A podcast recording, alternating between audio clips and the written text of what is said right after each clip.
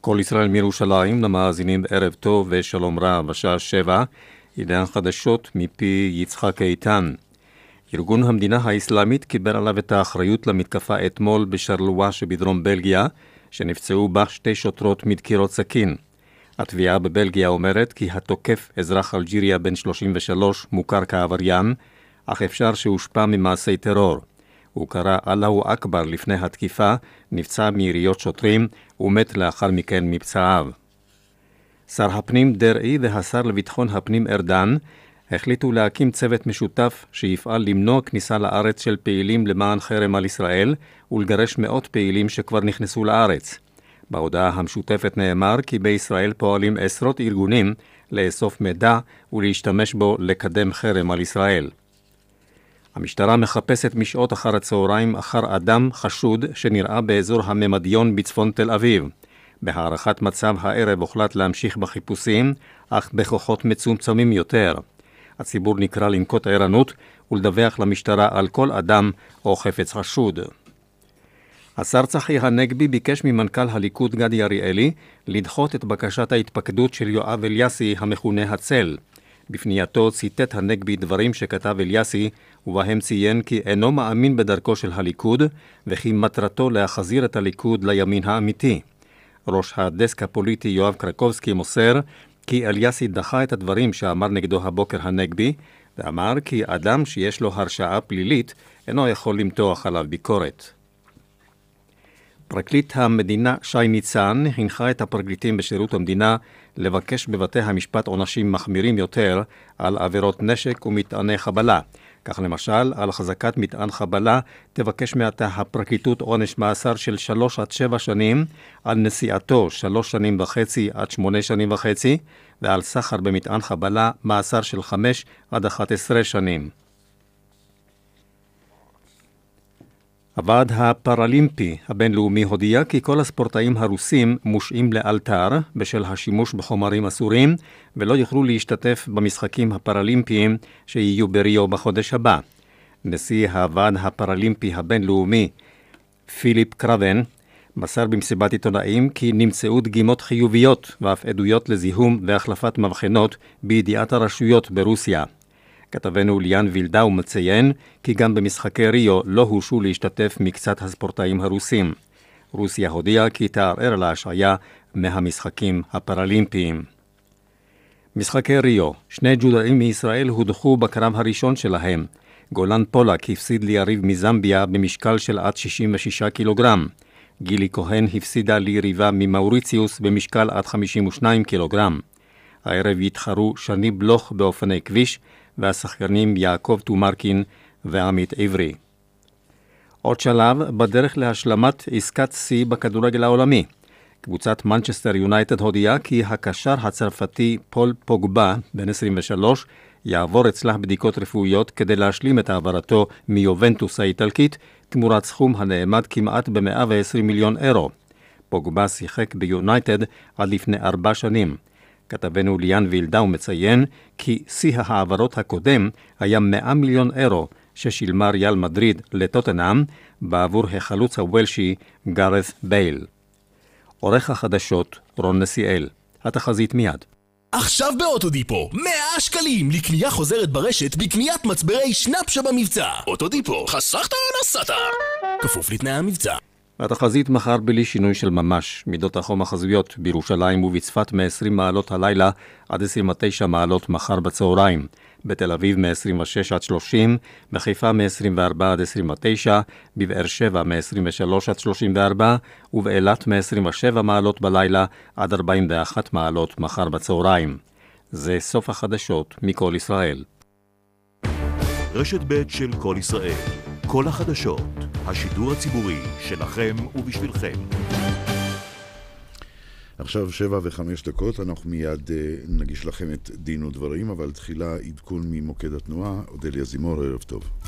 ערב טוב, קובי. דרך 553 עמוסה מבית יהושע עד מחלף פולג, דרך החוף צפונה ממחלף הסירה עד יקום, איילון דרומה ממחלף רוקח עד לגוארדיה, גאה דרומה ממחלף גאה עד מחלף בר אילן, גאה צפונה ממחלף גאה עד מורשה, ביציאה מירושלים מגנות סחרוב וממנהרת ארזים לכיוון מחלף הראל. הרשות הלאומית לבטיחות בדרכים, משטרת ישראל ועמותת נתיב בטוח השיקו את מיזם שומרי הדרך, מתנדבים המתעדים עבירות מסכנות חיים בכבישים. מוקד התנועה של כל ישראל, כוכבית 9550.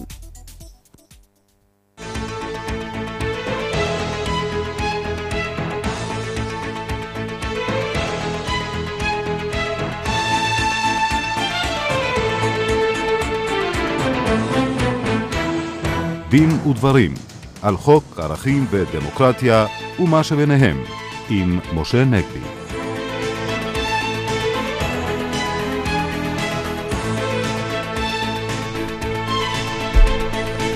שלום לכם, ערב טוב, עורכת התוכנית יורית ברקאי, בהפקה דפנה אברהם, טכנאי השידור שלנו אריאל מור, ליד המיקרופון משה נגבי וקובי ברקאי. כיצד השפיעה החקיקה במושב הקיץ של הכנסת על זכויות האדם והאזרח בישראל בכלל ועל חופש הביטוי והעיתונות בפרט? מיד נדון בכך. באולפנינו עורך דין דני יקיר, היועץ המשפטי של האגודה לזכויות האזרח בישראל. הוא גם יספר לנו על תמיכת האגודה במאבק משפטי שמנהל חבר הכנסת יהודה גליק נגד המשטרה על רקע התנכלותו, התנכלותה לזכותו לבקר בהר הבית. בימים אלה של חרמות במערב על האקדמיה הישראלית נבחרה פרופסור אורית קידר מהאוניברסיטה העברית לנשיאת האגודה האירופית למדע המדינה. פרופסור קידר היא מהמחלקה למדע המדינה ומרכז פדרמן לחקר הרציונליות באוניברסיטה העברית. אנחנו שמחים לארח אותה באולפנינו ונשמע גם על מחקריה על מאפיינים ותמורות במעורבות נשים בפוליטיקה כמנהיגות וכבוחרות, גם בעולם הדמוקרטי וגם אצלנו. עמנו עורך דין ניר גרסון מהרשות למשפט, טכנולוגיה ומידע במשרד המשפטים, ועמו נשוחח על זכותנו לקבל הקלטות של שיחותינו עם מוקדי שירות, שירות וחברות עסקיות. אבל נפתח כאמור ביבול החקיקה של מושב הקיץ של הכנסת ותחילה הסערה שעוררה החקיקה בתחום התקשורת והשידורים. משה, בבקשה. כן, קובי, אני לא אחדש הרבה אם אני אומר שהדיון שליווה את הנושא הזה הדליק נורה אדומה, אפשר לומר אפילו זרקור אדום, לגבי חוסר ההבנה והמודעות, הייתי אומר אפילו בורות, של פוליטיקאים בכירים אצלנו, לרבות שרת התרבות, יו"ר הקואליציה, מה זו דמוקרטיה בכלל וחופש ביטוי ועיתונות בפרט. אמירה כמו התקשורת חופשית מדי, או למה שנממן שידור ציבורי אם אנחנו לא יכולים למנות את מנהליו ואת עיתונאיו, לא יכולה להישמע וספק אם היא נשמעת באיזושהי דמוקרטיה אחרת בעולם. זה כמובן חמור במיוחד כשמדובר בשרת התרבות, שמופקדת על הרבה נושאים שמשיקים לחופש ביטוי, אבל במקרה שלה, למרבה הצער, ההתבטאות לא מפתיעה. אני רוצה להזכיר לקובי, למאזינים, שבזמנו היא התנתה הקצוות לתיאטראות בכך שהם יציגו מחזות שהם לרוחה אה, וכולי. אז אני אומר, אין ספק שההתבטאויות האלה מקוממות ונפסדות, אבל אני רוצה שוב להדגיש את מה שכבר הדגשתי פה לא פעם בעבר, שמי שזרע את זרע הפורענות בנושא הזה, לפחות בהקשר של השידור הציבורי, מי שנתן לאותם פוליטיקאים שלא מבינים מהי דמוקרטיה, בעצם נתן להם את השליטה על השלטר, אפשר לומר, של השידור, נתן להם את השליטה במימון של השידור, ואפשר להם ליישם את התפיסה האנטי-דמוקרטית הזאת, זה לא אחרים מאותם אנשים שהגו את רעיון התאגיד של השידור הציבורי. אני מתכוון לאדונים ארדן ולפיד, שני השרים אז בממשלת נתניהו הקודמת, שביטלו את האגרה. ביטול האגרה לדעתי היה מכת המחץ הכואבת והאנושה ביותר, משום שמה שביטול האגרה עשה זה בדיוק להעביר את מימון השידור הציבורי מידי הציבור לידי אנשים כמו רגב, ביטן, שרי הממשלה, הפוליטיקאים, חברי הכנסת וכולי. כבר ציטטתי פה מה שבג"ץ אמר בהרכב של 13 שופטים בזמנו, שאגרת רשות השידור זה הביטוי הכי חשוב ותעודת הביטוח הכי חשובה לעצמאות של רשות השידור, כי זה אומר שהציבור מממן את השידורים ולא הפוליטיקאים. אני רוצה גם להזכיר שכבר כשנתניהו היה שר אוצר לפני כ-15 שנה, הוא חתך חצי מהאגרה והיכה מכה אנושה את העצמאות של רשות השידור, ומאז היא באמת נאלצה לחזר אחר הפוליטיקאים כדי להשלים את התקציב, ונוצרו גירעונות, ועכשיו כנראה באו להשלים את המלאכה. עכשיו, אני רוצה לומר שאחת המסקנות שלי מהדבר הזה, שלא רק שצריך להחזיר את האגרה, וכבר אמרתי שאין לי אשליות שזה יעשה. לאור כל ההכרזות והתפיסות האלה שאנחנו שומעים, לא רק שצריך להחזיר את האגרה, צריך לדעתי לחשוב על כך שכמו שיש מס בריאות, יהיה מס תרבות. כלומר שהציבור ישלם אחוז מסוים מהמס קבוע, ילך לצורכי תרבות, כדי שגם אי אפשר יהיה לקצץ במוסדות תרבותיים באופן שרירותי בגלל שמה שהם עושים לא מוצא חן בעיני הפוליטיקאים. עוד הערה אחת לפני שאני אפתח את הנושא לדיון של החברים פה. לדעתי הכנסת חטאה לחופש העיתונות לא רק במה שהיא חוקקה, אלא גם במה שהיא לא חוקקה. ואני מתכוון לאותה הצעת חוק לאסור על תוכן שיווקי שהציע חבר הכנסת מיקי רוזנטל. אותה הצעת חוק שאמרה אסור לכלי תקשורת לקבל כסף תמורת זה שהוא יפרסם כתבות או פרסומות במסווה של כתבות. הדבר הזה היא תופעה נוראה. קודם כל הוא סותר את האתיקה העיתונאית כמובן, אבל מעבר לזה, זה פשוט הונאה. אתה מפרסם כתבה כביכול אובייקטיבית, שמישהו פרסם תמורת הכתבה הזאת. להראות לכם כמה זה אקטואלי, אנחנו מדברים היום על שערוריית הקורנפלקס. מי שיעיין באתר המצוין, העין השביעית, יגלה, לא אפרט פה, שיש כלי תקשורת שמפרסמים תוכן שיווקי של המתחרים של תלמה, של יוניליבר, ובמקרה, במרכאות, אותם כלי תקשורת מייחדים, הייתי אומר, סיקור מאוד חד צדדי, מאוד לא מידתי, לנושא הזה שהוא כמובן חמור כשלעצמו של הזיהום בקורנפלקס. והם עשו את זה אגב עוד לפני שהתגלה שאותן קופסאות מזוהמות הגיעו לציבור. העובדה שפוליטיקאים מהשמאל והימין כאחד הפילו את החוק החשוב הזה של מיקי רוזנטל, שהוא כידוע עיתונאי, עיתונאי אמיץ לשעבר, רק בגלל שנתניהו תמך בחוק הזה, מראה שאצל כנראה כל המפלגות יש פוליטיקאים שהפוליטיקה הקטנה יותר חשובה להם מחופש הביטוי והעיתונות. דן יקיר, היועץ המשפטי של האגודה לזכויות האזרח, איך אתה רואה את כל מה שקורה היום באמת עם החקיקה כרגע בתחום הזה של חופש הביטוי והעיתונות? אם עד לפני כמה שנים חשבנו שחופש העיתונות הוא אחת מהזכויות היסוד המוגנות ביותר, נתגלו בקיאים מאוד מסוכנים בשנים האחרונות, כשיש לנו ראש ממשלה שהוא גם שר תקשורת, שנמצא בניגודי אינטרסים מאוד חריפים, אה, גם מול אה, בזק, כפי שקבע כבר היועץ המשפטי לממשלה, גם מול עורך עיתון מרכזי ישראל היום, כשהוא מסרב לחשוף את השיחות הפרטיות והחבריות שלו עם העורך והמממן של העיתון הזה. אה, גם עם אה, החוק אה, על ערוץ הכנסת שעבר ביום האחרון של מושב הכנסת עם הסעיף המאוד בעייתי שהשידורים בערוץ הכנסת לא יכללו פגיעה חמורה בכבוד בית הנבחרים גם תביעות לשון הרע, תביעות השתקה, כמו זו שהוגשה נגד העיתונאית העצמאית והאמיצה שרון, שרון שפורר. שפורר.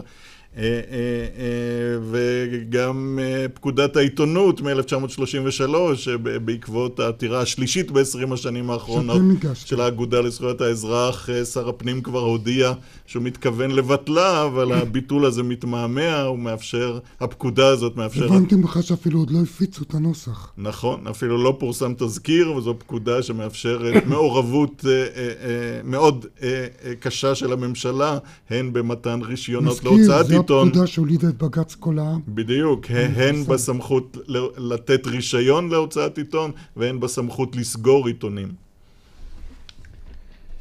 דן יקיר, אנחנו רוצים עכשיו אה, לעבור לנושא אחר, גם הוא קשור כמובן אליך ישירות, אל האגודה לזכויות האזרח, וזהו אחד החוקים השנויים במחלוקת שאושר במושב הזה. אני מתכוון לחוק העמותות, שמטיל חובת שקיפות על ארגונים הנתמכים על ידי מדינות זרות, האגודה שלכם היא אחד הארגונים הללו. האגודה לזכויות האזרח, אמנם החוק, התיקון החדש לחוק לא יחול עליה, כי אנחנו מקבלים בסך הכל 20% מהתקציב שלנו מישויות מדיניות זרות, מממשלות זרות, מהאיחוד האירופי, אבל לו היה מדובר בחוק של, חוק אמיתי של שקיפות, אנחנו היינו הראשונים לתמוך בו. אלא שלא כך הדבר. כבר בכנסת הקודמת עבר תיקון לחוק העמותות אה, שהשלים את חובת השקיפות בעניין הזה בדיוק של אה, תמיכה של ממשלות זרות בעמותות ובארגונים ישראלים. וכל ארגון כזה חייב בדיווחים גם לרשם העמותות, גם באתר האינטרנט שלה, שלו. אה, כל אחד בלחיצת כפתור יכול לקבל את כל המידע הזה באופן שקוף לחלוטין. אנחנו לא רק דורשים שקיפות מרשויות השלטון, אלא אה, אימצנו על עצמנו חובות שקיפות הרבה, הרבה לפני שזה היה קבוע בחוק.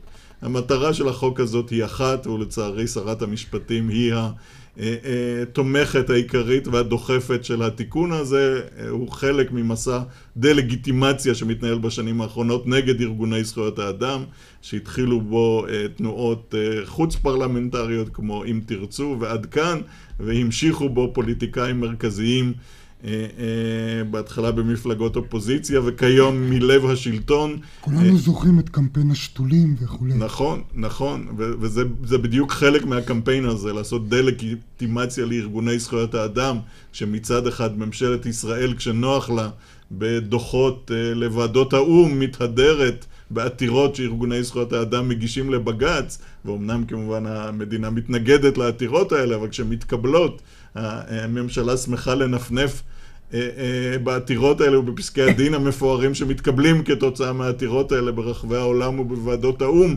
כדי להראות איזו דמוקרטיה נפלאה יש לנו, מצד שני אה, אצלנו פנימה נעשית רדיפה ודה-לגיטימציה לארגוני זכויות האדם והעובדה שמתוך 27 הארגונים שהתיקון החדש יחול עליהם, 25 מהם הם אכן ארגוני זכויות אדם וארגוני שלום ולכן ההטייה של התיקון הזה היא ברורה.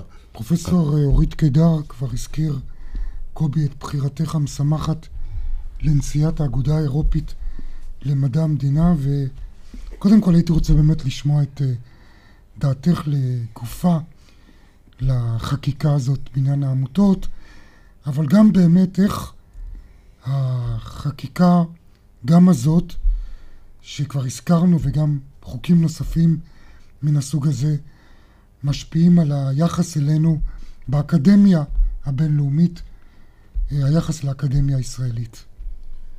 אה, תראה, קודם כל, כמובן שהחקיקה הזאת, אה, כפי, ש, כפי שדני קיר אמר, החקיקה הזאת מצרה את צעדיה של החברה האזרחית, מצרה את צעדיהן של עמותות שמאל, עמותות שמאל, רודפת אותן, אין פה... אין פה, אין, פה, אין פה עניין של שקיפות, זה ודאי לא עניין של uh, שקיפות, וזה עקבי עם צעדים רבים שאנחנו uh, רואים שממשלת נתניהו עושה, הזכרתם את חוק העיתונות וחוק ההדחה ודברים שאנחנו רואים ש, שהממשלה הזאת עושה.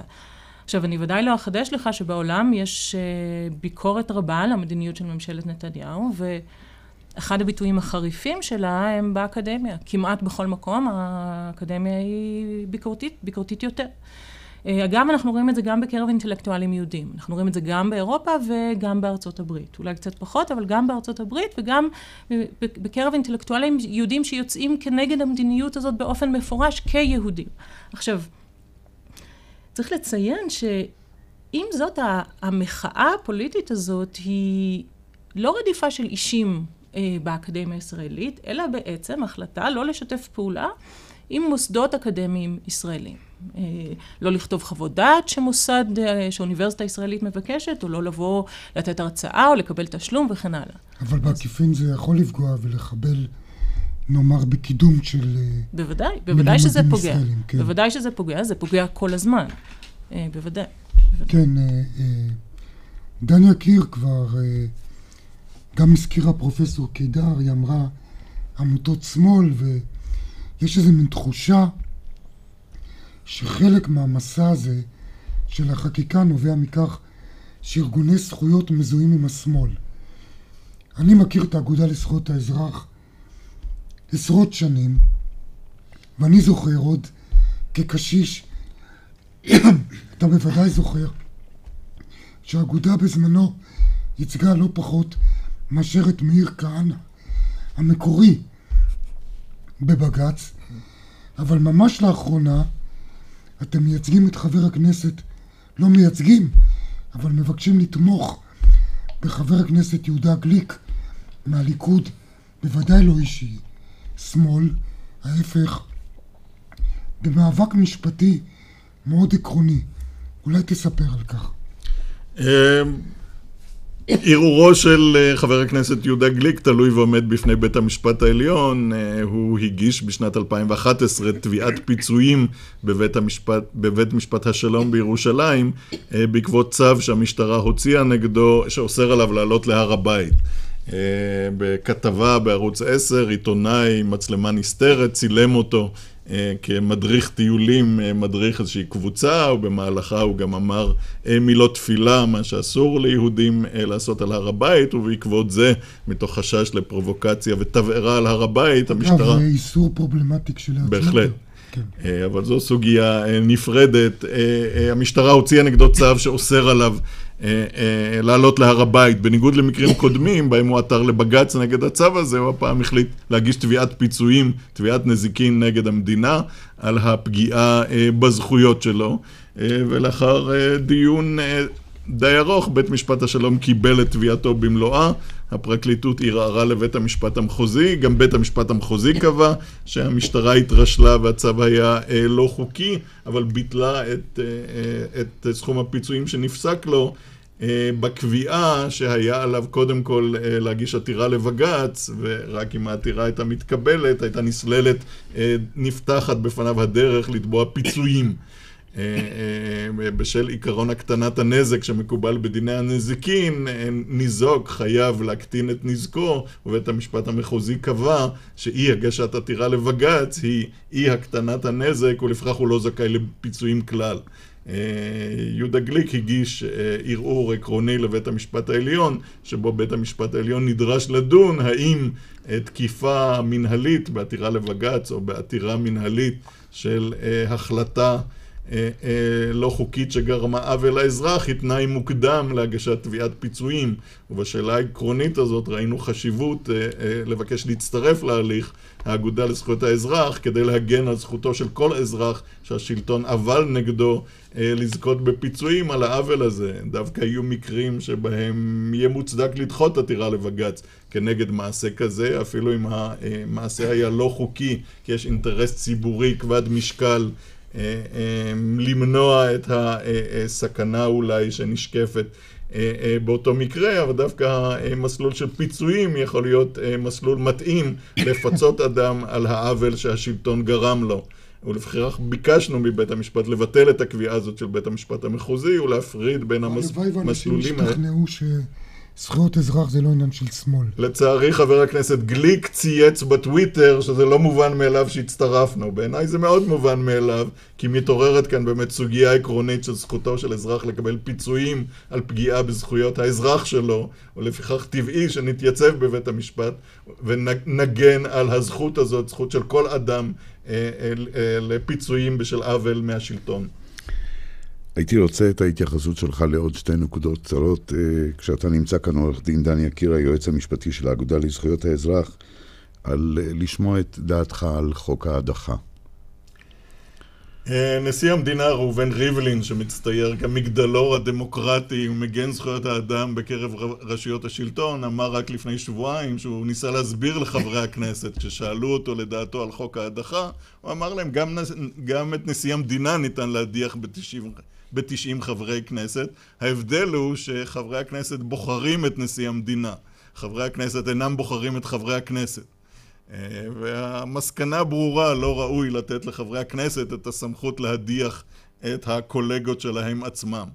אה, החוק הזה, אה, המניע שלו ברור לנסות להלך אימים על חברי הכנסת הערבים שהם לצנינים באופן בלתי דמוקרטי בעליל בעיני השלטון ובעיני חברי כנסת מהקואליציה שלא מבינים את החשיבות הגדולה גם לדמוקרטיה הישראלית, גם לתדמיתה בעולם של ייצוג של המיעוט הערבי אה, בפרלמנט הישראלי ובעידוד אזרחים ערבים להצביע האם, ולהשתתף בהליך הדמוקרטי. האם אין בכך סוג של אמירה כנגד uh, ועדת הבחירות המרכזית, קרי בית המשפט העליון, אנחנו לא סומכים שאתם תפסלו אז אנחנו נפסול אותם?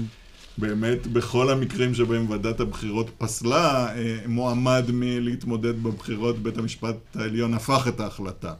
אה, ובאמת בחוק הזה לא, לא נקבע כמנגנון מובנה בניגוד לפסילת מועמדים, ההחלטה הזאת, ההחלטה להדיח חבר כנסת איננה דורשת אישור של בית המשפט העליון, אבל כן יש זכות ערעור לבית המשפט העליון, וכן נקבעו אה, מנגנונים מסוימים אה, שמקשים על, על פתיחה בהליך הזה, דרישה של 70 חברי כנסת, עשרה מהם חברי אה, אה, אופוזיציה, אה, דרישה של רוב של 90 חברי כנסת.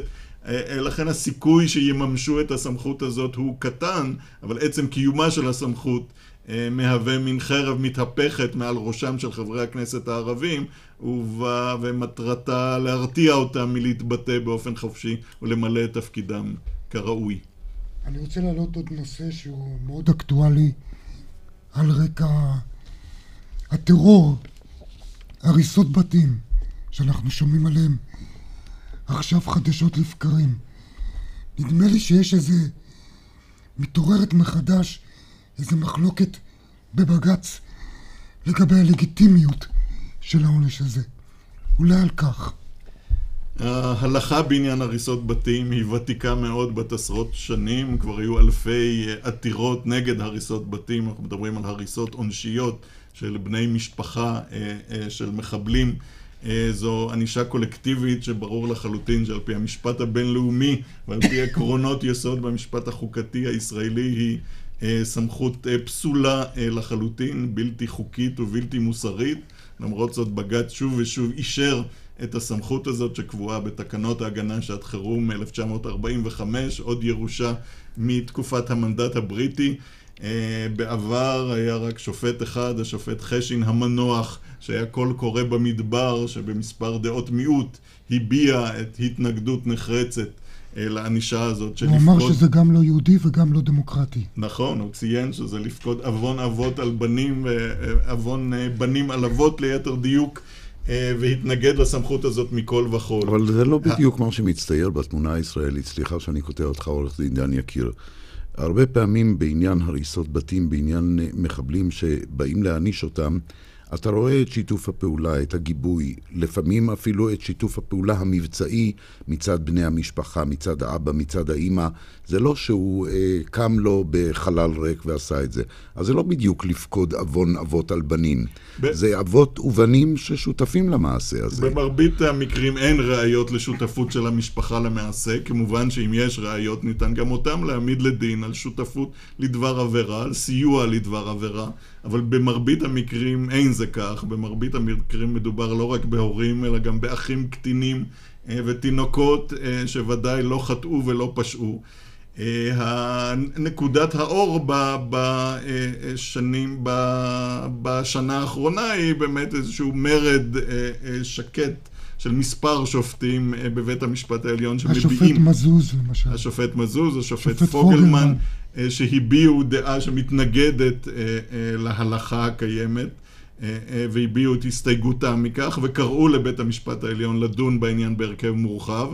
הפעם היחידה שבה בג"ץ דן בהרכב מורחב בעתירות בתים הייתה בעתירה של האגודה לזכויות האזרח לפני למעלה מ-20 שנה. מאז הוא לא דן בה בהרכב מורחב, והנשיאה נאור חוסמת בגופה בקשות של עותרים לדון, לקיים הרכב מורחב בעניין הזה, למרות שהמוקד להגנת הפרט, שהוא עומד מאחורי כל העתירות האלה, מבקש שוב ושוב הרכב מורחב, או דיון נוסף בהרכב מורחב.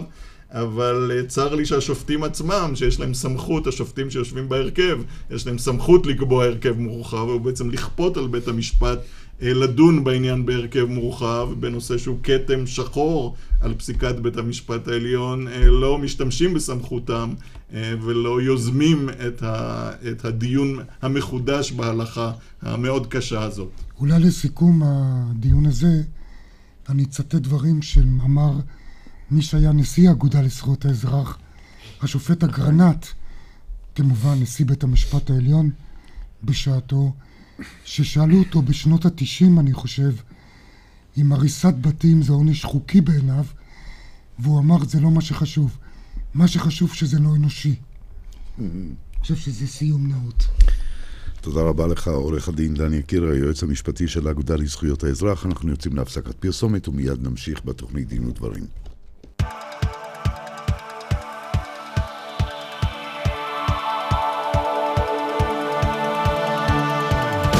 והתחזית להערב, רוח צפונית תנשב מהשעה עשר, עם הסיפורים, הקולות והחדשות מהצפון ועל הצפון. רוח צפונית עם חיים אדור, באולפן בחיפה וברשת ב' של כל ישראל. עולם המים של חמת. אם זה לא חמת, כנראה שמו לכם ברז. חמת, כי לא מתפשרים על פחות מהברזים הטובים בישראל. סובלת מנשירת שיער? בואי לאבחון מיקרוסקופי בהר קליניק. 90% הצלחה בטיפול בנשירת שיער. התקשרי עכשיו, מעבדות הר קליניק, כוכבית 2646. הופה, טורנדו במבצע. עכשיו בטורנדו. מזגן שני כוחות סוס בדירוג אנרגטי A, חסכוני בחשמל, עם חמש שנות אחריות מורחבות, רק ב-2,880 שקלים. טורנדו. מזגן איכותי לחיים.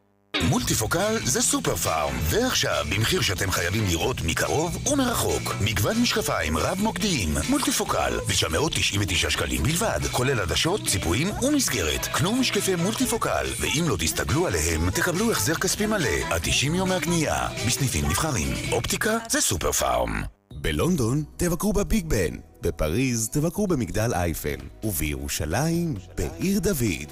בואו לראות היכן הכל התחיל, הגן הלאומי עיר דוד. עיר דוד, אטרקציה עולמית אצלנו בבית, כוכבית 60, 33. כוכבית 6033 מעסיק יקר, אם אתה מעסיק או מעוניין להעסיק עולה חדש או תושב חוזר, משרד העלייה והקליטה מזמין אותך לקבל סיוע כספי השתתפות בשכרו. תוכנית קידום העסקה מעניקה תמריץ כספי להעסקה במשרה מלאה של עולה חדש או תושב חוזר אקדמאים. היכנסו לאתר קליטה.gov.il או התקשרו 04-863-1135 כדי לבדוק את זכאות העולה או תושב חוזר. אפשר להגיש בקשות עד 1 בנובמבר 2016. הודעה חשובה ליוצאים לחו"ל, עכשיו בעלם דיוטי פרי. מכונת קפה אספרסו עם מקציף רק ב-169 דולר. לא טסים בלי שנכנסים, עלם דיוטי פרי. פנדור, דלתות הפנים הטובות והדקורטיביות ביותר בישראל. כבר יותר מעשר שנים ברציפות, פנדור זוכה במקום הראשון בכל סקרי דעת הקהל שערך מכון גיאוקרטוגרפיה בעבור המבחן של המדינה. פנדור, חברת הדלתות הגדולה בישראל.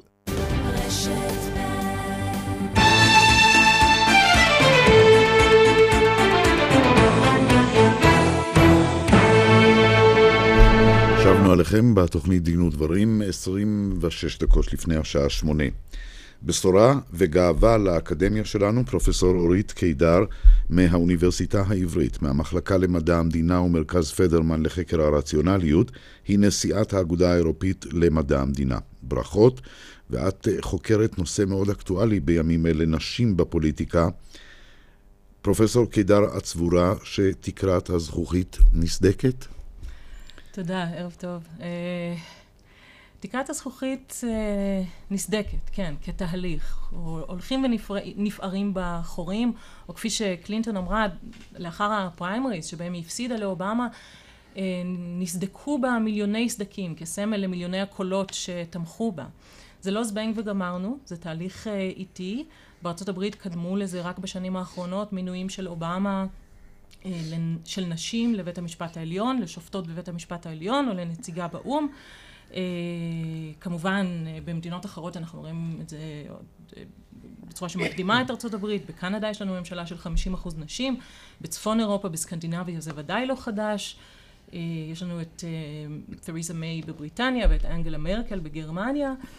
וגם, אני חושבת בהקשר הזה, צריך להזכיר שעצם ההיבחרות של גבר אפרו-אמריקאי של אובמה, לפני כן, הועילה במשהו לעניין המגדרי, היא הפכה אה, את הקבלה של אחרות, אה, של פנים אחרות, של פנים שונות, לקצת יותר קלה, ואולי טיפ-טיפונת אה, אה, חלחלה לתוך החברה, שמתחילה להבין שפניה של ארצות הברית משתנות. יש כמובן הבדל, אה, זה קצת מפתיע שאובמה הקדים את קלינטון, כי בכל אופן אובמה מייצג מיעוט, נשים הם רוב, רוב קטן, אבל רוב באוכלוסייה. אני חושבת שקודם כל כשאנחנו מדברים על רוב ומיעוט, לא הייתי עוסקת בזה, לא הייתי סופרת ראשים. הייתי כן. חושבת על יחסי עוצמה, ובמובן כן. הזה מגדר גם הוא מיעוט. מוחלשת, כן. כן, כן. כן. אה, ו- וגם אני יכולה, לא הייתי עושה פה היררכיה של הדרות. אני חושבת כן. שיש פה ודאי אה, הרבה גזענות ש- שלא תמה עם בחירת אובמה, להפך, ראינו... מה זה לא תמה? הולכת וגוברת, כך זה נראה. ודאי, כן. ודאי, וראינו שכל מדיניות שהוא... שהבומרנג של הבחירה הזאת נכון. רק מוביל להידרדרויות. אנחנו רואים את זה בתמיכה בטראמפ. שלא לדבר, שלא לדבר בקמפיין הנוכחי של טראמפ נגד נכון. אה, קלינטון כאישה. אכן, ו- ו- וראינו את זה עוד, ב- עוד לפני הבחירות. אני חושבת שכל מדיניות שאובמה ניסה להעביר, היה לו קשה יותר להעביר, כי דעת הקהל הייתה חשדנית יותר כלפי גבר. אני, אני זוכרת את התקופה שבה דנו בחוק הבריאות הממלכתי. אמ, אני זוכרת את הדיונים בטאון הול מיטינגס, באספות העם ש, שנערכו, אנשים... שנדמה לי שהילריג כבר כגברת ראשונה, נכון, ניסתה... פיתחה את הנושא הזה של הבריאות. 90, נכון, כן. נכון.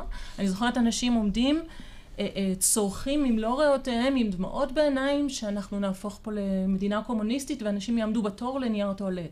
זו לא התנגדות, זו לא התנגדות למדיניות, זה פחד מאובדן זהות. ככה אני רואה את זה. כלומר, אנשים ראו בעלייה של נשים לצמרת איום על הזהות הבסיסית שלהם במידה מסוימת. העלייה של שחורים, של מיעוטים, של נשים, פניה של, פניה של ארה"ב משתנות, וזה לא קל לקבל. בפרט לא לגברים לבנים, בפרט לא לגברים לבנים ממעמד בינוני נמוך. את, יודע, את יודעת, אה, אה, היו כאלה שתמהו מעבר ל... ל להבדלים המגדריים, אבל אה, אה, כשהגברת קלינטון כאשת הנשיא אז התחילה ליזום את הנושא של החקיקה של אה, חוק בריאות אה, ממלכתי, שלפעמים אתה שואל את עצמך, איך במדינה כל כך גדולה רק היום מתחילים לעשות את זה? מה יעשו אחרים? ימותו ברחוב ולא יהיה להם לאן להיכנס? אחרים. אבל זה היה בתקופה של קפיטליזם חזירי נוראי. ופתאום הגיע 2008, וכולם פתאום תמהו. אבל זה לא שינה שום דבר בדעה של הקיצוניים הימניים, הליברליים, הקפיטליסטים, לשנות את דעתם. מה? ניאו-ליברלים. הניאו-ליברלים. כן, תראה, אה, אה, יש דברים שטבועים באתוס האמריקאי ש, שלא משתנים ממערכת בחירות אחת לשנייה. אה, יש מרכז גדול שנע אולי כמטוטלת, יש נסיבות, יש לך מנהיג מאוד מאוד כריזמטי שרץ, אובמה, אה, למול כלכלה קורסת, ומולו אה, צוות שלא הייתה לו תשובה כלכלית. היו פה, היו פה נסיבות שבהחלט עזרו לו. דיברנו על סדיקת התקרה, אנחנו מקווים שתמשיך ולא רק תיסדק אלא תישבר, בנושא של נשים מנהיגות. או נבחרות. אני רוצה לדבר, ואת חקרת את זה לעומק, על נשים כבוחרות. ואני מבין שגם פה יש לך ממצאים מעניינים, אולי גם מפתיעים.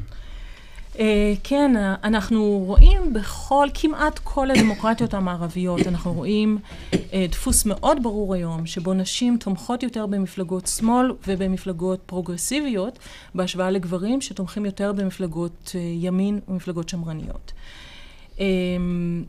מה שאנחנו פחות יודעים, שעד לפני 40-50 שנה המצב היה הפוך. נשים דווקא הצביעו יותר למפלגות שמרניות בהשוואה לגברים. אמ, כחלק מכך שנשים היו נשאיות של מסורת, אמ, אה, של ערכי משפחה אה, וכן הלאה.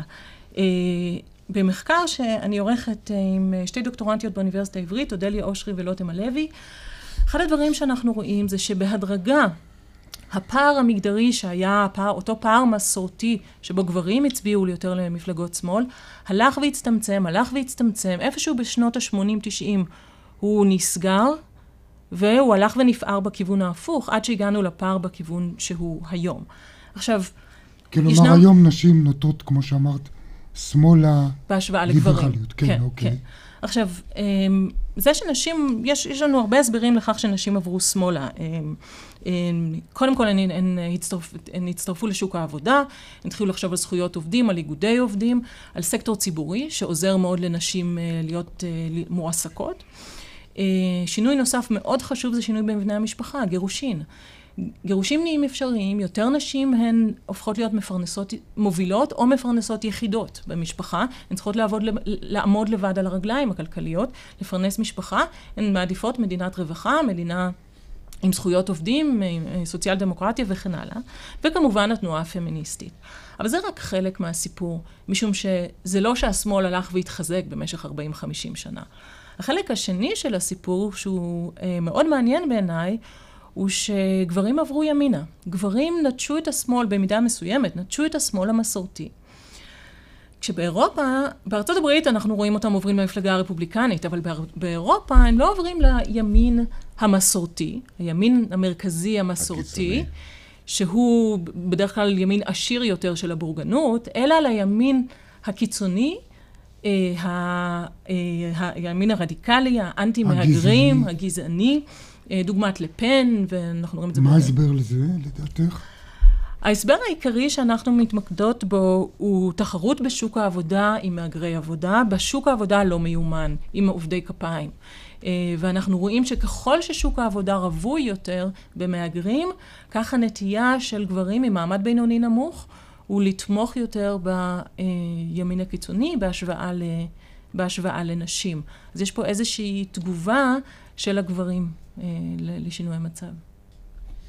כן, הם אה, בכל המקומות האלה שהם נתקלים בזה, הם מרגישים מאוד מאוימים, ולכן האיום הזה דוחף אותם לצד הקיצוני כדי אה, להילחם באנשים האלה. אולי כדאי להזכיר, קובי, שלבושתנו, נדמה לי שאנחנו הדמוקרטיה היחידה שבה יש עדיין מפלגות שבאופן מוצר מדירות נשים מהנציגות שלהם בפרלמנט. יש מפלגות שמדירות נשים, אבל גם צריך לציין שגם בקרב מפלגות שלא מדירות נשים, אם אתה מסתכל למשל, מפלח את ההצבעה למפלגות uh, בכנסת uh, על פי מגדר, uh, אפילו ב, אתה רואה בליכוד למשל, יש לך תמיכת, uh, שיעור התמיכה בקרב גברים בליכוד גבוה ב-10 עד 12 אחוז משיעור התמיכה בקרב נשים בבחירות האחרונות. ובשמאל אתה רואה מצב הפוך. אז uh, בוודאי ש... זאת אומרת... אני חושב שגם בנציגות, אם את לוקחת מפלגה כמו מרץ למשל, נציגות הנשית שם היא דומיננטית ביותר. נכון, חלק מהעניין זה שנשים נוטות לתמוך בנשים, אבל, אבל בערבון מוגבל. למשל, בבריטניה, כשתאצ'ר עלתה לשלטון, אתה רואה זינוק בתמיכת נשים בה, בהשוואה לגברים. הפער המגדרי בהצבעה פתאום מתהפך, אבל אחרי איזושהי תקופה, כשרואים שהמדיניות שלה היא לא מדיניות שמסייעת לנשים, בלשון המעטה, כן. אתה רואה נסיגה בכיוון הזה. אגב, יכול להיות לא שחלק רק... מהתופעה אצל גברים, שהזכרת זה גם נובע מהערעור של המעמד שלהם בתוך המשפחה. כתוצאה, כן. זה בדיוק, לכך אני, כיוונתי בדיוק. הפטריארכליות, כן. כן. אני, אני, אני משערת שכן, אה, אם כי את זה אתה יכול לראות גם בימין המסורתי, ולא רק בימין הקיצוני. בארצות הברית, אה, אני חושבת שהמעבר של גברים למפלגה הרפובליקנית הוא, הוא קשור ל... הוא, הוא איזושהי ריאקציה להעצמת נשים, אולי משהו שאפילו התחיל בגלולה, ששינתה את יחסי הכוחות mm-hmm. בין המינים. Mm-hmm. מעניין מאוד. פרופסור אורית קידר, נשיאת האגודה האירופית למדע המדינה, שוב ברכות ותודה רבה. תודה. אנחנו עושים עוד הפסקה לפרסומת. עכשיו בלוטו 12 מיליון שקלים, ובדאבל לוטו 24 מיליון שקלים. לוטו, מה יסדר לך את החיים?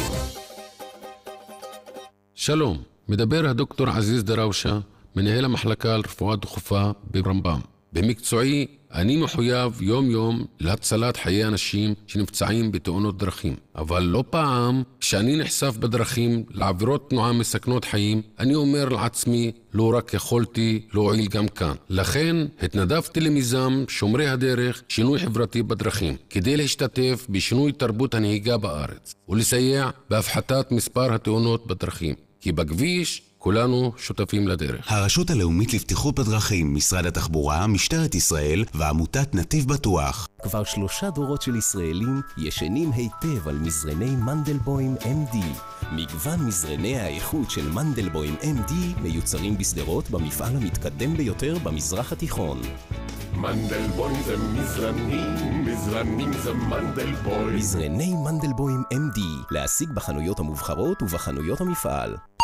הודעה חשובה ליוצאים לחו"ל, עכשיו בעלם דיוטי פרי. מבחר סמארטפונים של החברות סמסונג, אייפון ו-LG במחירי דיוטי פרי. לא טסים בלי שנכנסים, עלם דיוטי פרי. ידעתם שאפשר לשקם את כל השיניים? להשלים שיניים חסרות? להשתיל שתלים בתוך כמה שעות בהרדמה חלקית או מלאה? כאן דוקטור אגדי. היום, בזכות טכנולוגיה חדישה, במפגש אחד, בתוך שעות אחדות, תוכלו להשלים טיפול ולצאת הביתה בחיוך. העולם התקדם, גם רפואת השיניים. חפשו באינטרנט, השיניים שלי, או התקשרו, 1-800-60-90-60. כאן נתן זהבי, ההורים מזדקנים וזקוקים לכם יותר ויותר. אתם רצים בין רשויות ומוסדות בניסיון לסייע. למזלנו עומדת לצידנו עמותת רעות שמשרתת את הקהילה כבר 75 שנה. במרכז המידע רעות אשל תוכלו לקבל תשובות על שאלות הקשורות בזכויות הוריכם. עזרה בבית או בבית אבות, ייעוץ משפטי, שיקום, סיעוד וגריאטריה. חפשו באינטרנט רעות משפחה מטפלת או התקשרו לרעות אשל, 1-700-700-204. רבים שואלים אותי, מה הם גופי תאורת לד? ובכן, אלו גופי תאורה עשויים אלומיניום שאפשר לעצב בכל גודל, צורה או צבע. גופים אלו יכולים להיות שקועים, צמודי קיר או מרחפים בחלל הבית. כאן ליאת קופלנד מבלקולד. מעוניינים לשדרג את הבית או המשרד? מחפשים תאורה חסכונית, מעוצבת ומאירת עיניים? חפשו בגוגל ויהי אור, או התקשרו לבלקולד, 1-800-40-30-40.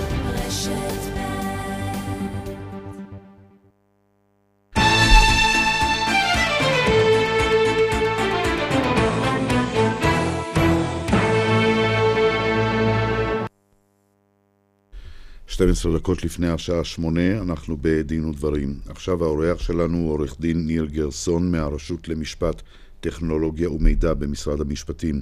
עורך דין גרסון, אתם פרסמתם הנחיה בנושא זכותם של לקוחות לקבל שיחות מוקלטות שלהם עם חברות עסקיות. הייתי רוצה שתסביר מאין נובעת ההנחיה הזו וממה זה התחיל בעצם עד להנחיה הזו. כן, ערב טוב.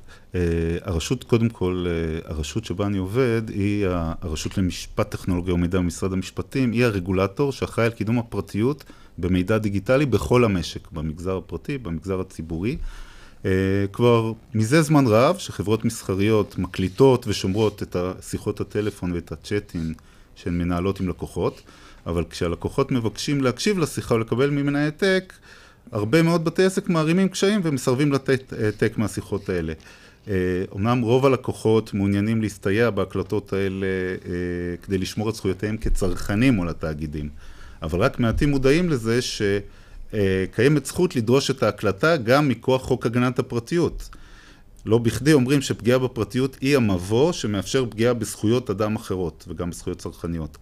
סעיף 13 לחוק הגנת הפרטיות קובע שכל אדם זכאי לעיין במידע שעליו המחוזק במאגר מידע. זכות העיון היא אחד מעקרונות היסוד של דיני הגנת המידע, גם בארץ, גם בעולם, והמטרה שלה בעצם לספק לאדם שקיפות, ידיעה ושליטה אפילו מינימלית על תוכן המידע שאחרים, ארגונים ואנשים אחרים אוספים עליו ומקבלים החלטות בהסתמך על זה.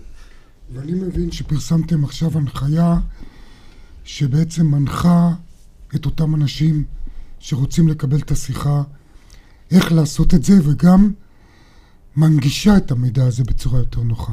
כן, נכון. אה, קודם כל, כמו שאמרתי, המטרה הייתה בראש ובראשונה להראות את המודעות לצרכנים וגם לארגונים, שחייבים למסור, זכותם, זה כן. זכות, חייבים למסור את ההקלטה חוץ מחריגים מאוד מצומצמים. שקבועים בחוק, ובאמת המטרה המרכזית נוספת של ההנחיה הייתה להתאים את אופן הנגשת המידע, את אופן מימוש זכות העיון הזאת לשנות ה... אה, למאה ה-20, כן. בעדיפות היא שמידע יונגש או תינתן זכות עיון באותו פורמט שבו המידע שמור. אם מדובר בשיחה קולית, שיחת טלפון ששמורה, מתועדת כקובץ קול, אז uh, אין סיבה למסור את זה בדרך אחרת, ועדיף ורצוי למסור את הקובץ הזה לאזרח המעוניין, או במייל, או בצורה של הנגשה, הנגשה בטוחה, באמצעות אתר אינטרנט מובטח, תוך הזדהות, בלי צורך, אלא אם כן זה ממש חיוני, שהאזרח יבוא למקום העסק כדי לממש את זכות העיון שלו. ואם אדם נתקל בסירוב, הוא יכול לפנות אליכם בתלונה? ארגון שמפר את זכות העיון, הוא קודם כל הוא חושף את עצמו לסכנה של קנס מינהלי, שאותו הרשות שלנו, רמות, אה, מוסמכת להטיל. במקרה של הזכות הזאת זה עד 15,000 שקלים לכל הפרה, וגם... תביעת שלא- פיצויים? גם מה שלא פחות חשוב באמת לאכיפה פרטית בדרך של תביעה אזרחית ותובענה ייצוגית. מעניין לספר בהקשר הזה שתובענות ייצוגיות הוגשו, וחלקם נסגרו בפשרה לאחרונה, אה, נגד אה, מכוני מיון לעבודה, בגלל הפרה של אותה זכות עיון שהובהרה בהנחיה אחרת שפרסמנו לפני כמה שנים. אני רוצה אה, לקחת, לתת למאזינים שלנו דוגמה באמצעותך, מה הם צריכים לעשות ואיך הם צריכים לפעול. שנים שכבר מתנהל הנושא הזה, נניח, של מכירות בטלפון, של חברות הטלפוניה השונות, של כל מיני גופים אחרים, ואז אתה פתאום מגלה בחשבון הבא שאתה מקבל, ששמו לך איזה חבילה שאתה בכלל לא יודע מה היא ומי היא וזה. כשאתה כבר מגיע אליהם לברר למה עשו את זה, זה אמרו כי אתה, הייתה שיחת טלפון ואתה הסכמת. כן. ואז אתה אומר, אבל אני לא יודע על מה מדובר, תראו לי את השיחת טלפון, אז הם אה, אה, נותנים לך לחכות כעבור שבועיים, שלושה. אנחנו לא מוצאים כרגע את שיחת הטלפון הזאת והם ממשיכים לגבות את הכסף. אדם מבוגר, מה צריך לעשות בדיוק? איך הוא יקבל את זה? איך הוא בכלל יודע לפנות? הוא יכול לפנות אליכם? ושמענו מקרים שמוכרים במכירות האלה באלפי שקלים לאנשים כן. קשישים שלא מבינים בכלל על מה, על מה הם אומרים כן. אנחנו, דרך אגב, בחברות האלה שמונות אה, לקוחות, אנחנו מנסים, וזה לא הזמן להרחיב על זה, גם בהיבטים אחרים של צמצום מכירת אה, אה, רשימות דיבור ישיר, או הקפדה על הזכויות ועל מגבלות שמסדירות את זה. בהקשר של מימוש הזכות שלך כצרכן להגיד, זה לא מה שהובטח לי, החוק וחוק הגנת הפרטיות והתקנות קובעות את זכותו של אדם לבקש מבעל המאגר, אני רוצה לעיין. התקנות המיושנות מדברות על מכ- מכתב, בדואר, אנחנו כן. מובילים לכיוון הרבה יותר, אה, הרבה יותר. מודרני. התקנות האלה גם קובעות, אה, קובעות אה, ד- לוחות זמן, לוחות. זמנים. תוך 30 יום חייבים להגיב. אם לא מגיבים, אפשר, כמו שאמרנו, אפשר להתלונן אצלנו, אפשר להגיש תביעה. חברה שתעשה את זה באופן קבוע, כמו שאמרנו, היא, היא גם מצויה בסיכון של. תובענה ייצוגית. לא, קנס זה לכל כן, מקרה כן. ספציפי. אה, בכלל, בכלל, בכלל, אה, ההנחיה הזאת דוגמה להנחיה שבה איתרנו צורך של השוק, צורך של לקוחות, דבר שמפריע ללקוחות, ולכן ביוזמתנו פרסמנו אותה. דרך אגב, זו טיוטה, ומי שיש לו עוד אה, הערות או רעיונות, זמן ל- מוזמן עוד, יש עוד עשרה ימים לפנות כן. אלינו דרך אתר האינטרנט עורך דין, שלנו. עורך דין ניר גרסון, אני רוצה בדקה וקצת שנשארה לנו, שתציין בדוגמאות קצרות עוד הנחיות שאתם מפרסמים, כי בעצם התפקיד שלכם ברמות רמ"ו-ט, כן. אה, אה, הוא לפרסם הנחיות שנוגעות להגנה על הפרטיות. התפקיד שלנו הוא גם לאכוף, יש לנו סמכויות אכיפה, חקירה ופיקוח, וגם להשתמש בהנחיות שהן כלי מרכזי בארגז כלים הרגולטורי שלנו. למשל, פרסמנו לא, לפני שנים ספורות הנחיה בדבר האופן שבו צריך להצטל, להשתמש במצלמות המעקב שצצות ברחובות של הערים ובבתי עסק כפטריות אחרי הגשם. אנחנו לא אומרים שאסור להשתמש במצלמות האלה, אלא א', מעלים למודעות שיש יש להם תועלות, יש להם גם מחיר. המחיר הוא... פגיעה בפרטיות. הפגיעה בפרטיות, בצנזורה העצמית ובכוח המסרס, נקרא לזה, של המבט הממשטר של המצלמות האלה. האח הגדול, אפשר לומר. האח הגדול, יותר נכון זה כבר מזמן, הרבה מאוד אחים קטנים. בטח. כן. אה, אבל עם עיניים גדולות. עם עיניים גדולות, כן. אנחנו קובעים שם גם את העקרונות, איך להפעיל, על מה להקפיד, איך לידע את הציבור, האיסור להשתמש במידע שמצולם למטרות זרות. וההנחיות האלה, גם זאת למשל נקלטה, השפיעה על נציבות שירות המדינה, אה, סליחה, פה התבלבלתי עם ההנחיה של מכוני המיון, אבל ההנחיה של המצלמות, גם היא הייתה מקור לתובנות ייצוגיות, היא השפיעה על חוזר מנכ"ל משרד החינוך, שפורסם כן, לא מזמן על אופן. השימוש בבתי הספר, כן. שזה מקום מאוד רגיש לשימוש באמצעי כאלה. דן יקיר, אני בטוח שהאגודה לזכויות האזרח מברכת.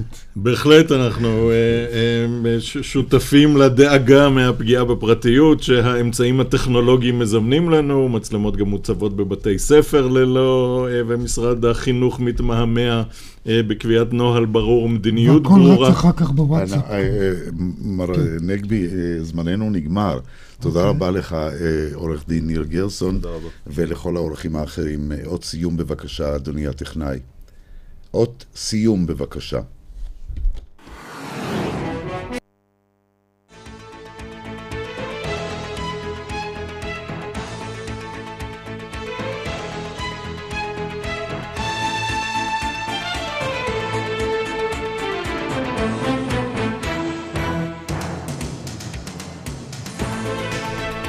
אנחנו סיימנו את התוכנית דין ודברים. תודה לעורכנו, עורך הדין דן יקיר, הפרופסור אורית קידר ועורך הדין ניר גרסון, לעורכת התוכנית אורית ברקאי, למפיקה דפנה אברהם.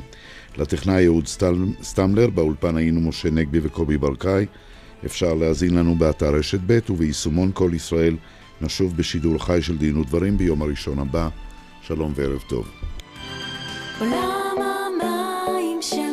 אם זה לא חמת, כנראה שמו לכם ברז. חמת, כי לא מתפשרים על פחות מהברזים הטובים בישראל. הכסף שלך תקוע בבנק בישראל? אולי הגיע הזמן להשקיע בנדל"ן במנהטן. CTR מציגה את Multi Family מנהטן, השקעה חכמה במתחמי השכרה למגורים בלב העיר ניו יורק. לפרטים על ההשקעה החדשה של CTR במנהטן, חייגו כוכבית 3557. CTR, המומחים להשקעות בנדל"ן אמריקני. יוצאים בערב? יש מצב טוב, קניתי אתמול שמלה מטורפת, אבל מצד שני אין לי נעליים שמתאימות לשמלה הזאת, ואני גם קצת עייפה, עוד צריכה לקום מוקדם מחר, אבל ממש בא לי, ואני לא רוצה להתחרט מחר על זה שלא יצאתי, בטח יהיה מה זה כיף. בעצם יש סרט בטלוויזיה, אבל נמאס לי לשבת בבית. בקיצור, מה את אומרת? מה אני אומרת? שאת חופרת! בואי נצא כבר! קווי לילה, בלה בלה בלה בלה בלה בלה. משרד התחבורה והרשות הלאומית לבטיחות בדרכים.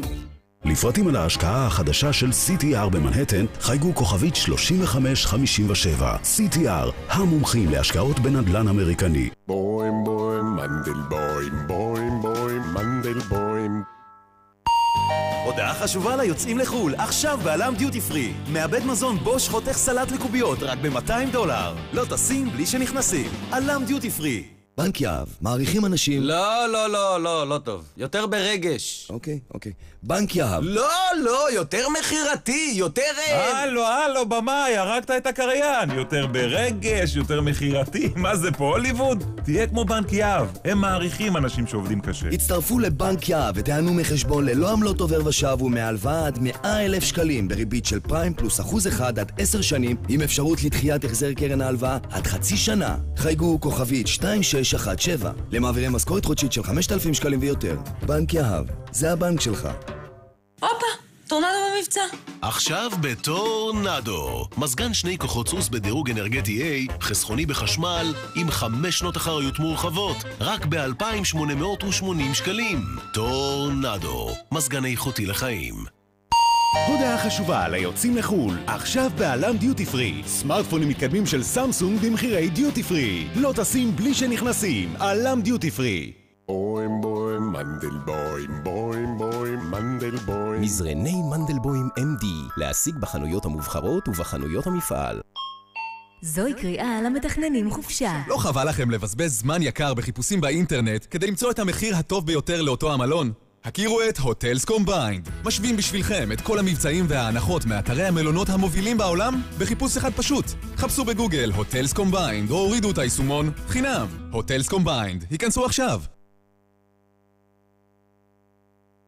רשת ב' של כל ישראל. אנו עוברים עתה אל הטלוויזיה הישראלית, הערוץ הראשון, לשידור מהדורת מבט.